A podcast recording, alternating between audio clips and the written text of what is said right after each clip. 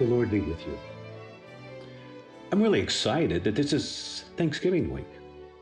And we're going to be with our kids and grandkids, and we're going to be eating and we're going to be celebrating, and then it's going to be Advent and Christmas. And it can't come too soon for me, as this has been kind of a crazy year with one train wreck after another. And so it's really going to be good to have some days to celebrate.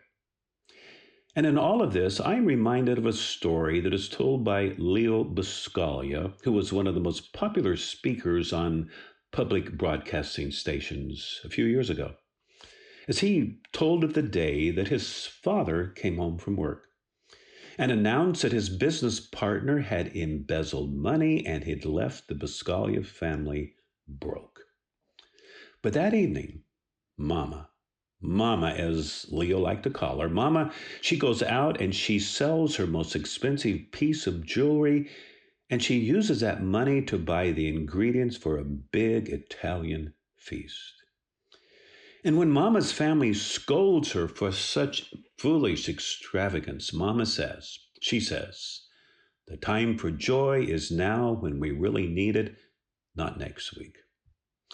And Leo Buscaglia says that Mama's big feast that night, that it just lifted their spirits and helped carry them through some difficult days ahead.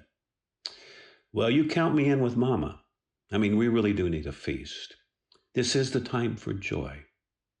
And did you know, did, did you know that God is all in for his people feasting and celebrating? In fact, God commands.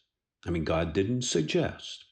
God commanded that Israel throw seven feasts a year. That's four feasts in the spring, three feasts in the fall, as Israel's worship centered on a feast. A family vacation to the city of Jerusalem, where some of those feasts lasted as long as eight days. But in case you're wondering how a family managed to pay for all of that, well, they paid for it with a tithe. That's right, a 10% offering that was holy to God. By the way, we ministers don't usually talk about this tithe when we talk about stewardship, but God commanded three tithes.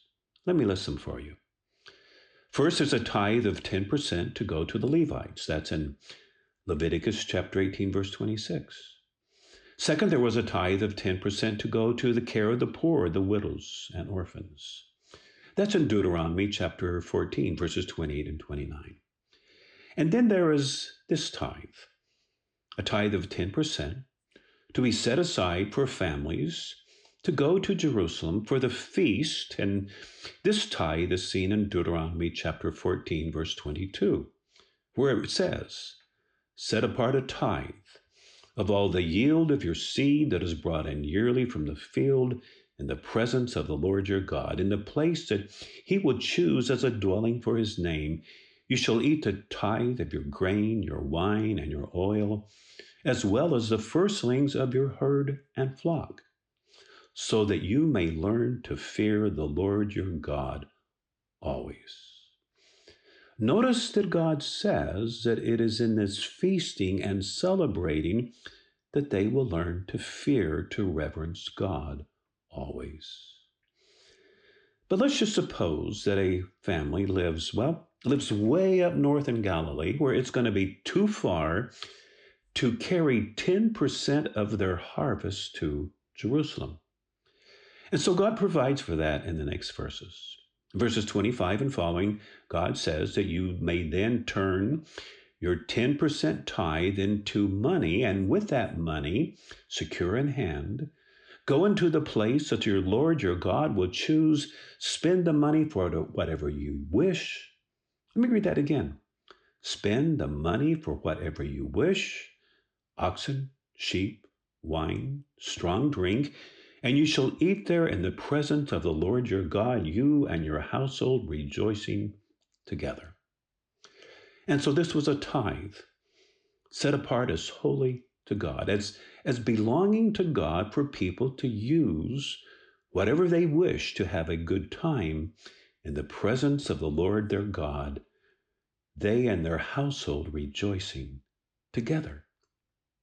Later on in this same chapter, God commands that the feast was to be shared with the poor, the widows, and orphans, just what just what many of you are going to be doing this Thanksgiving and throughout the holidays as we as we open up doors and we celebrate with others the goodness and greatness of God.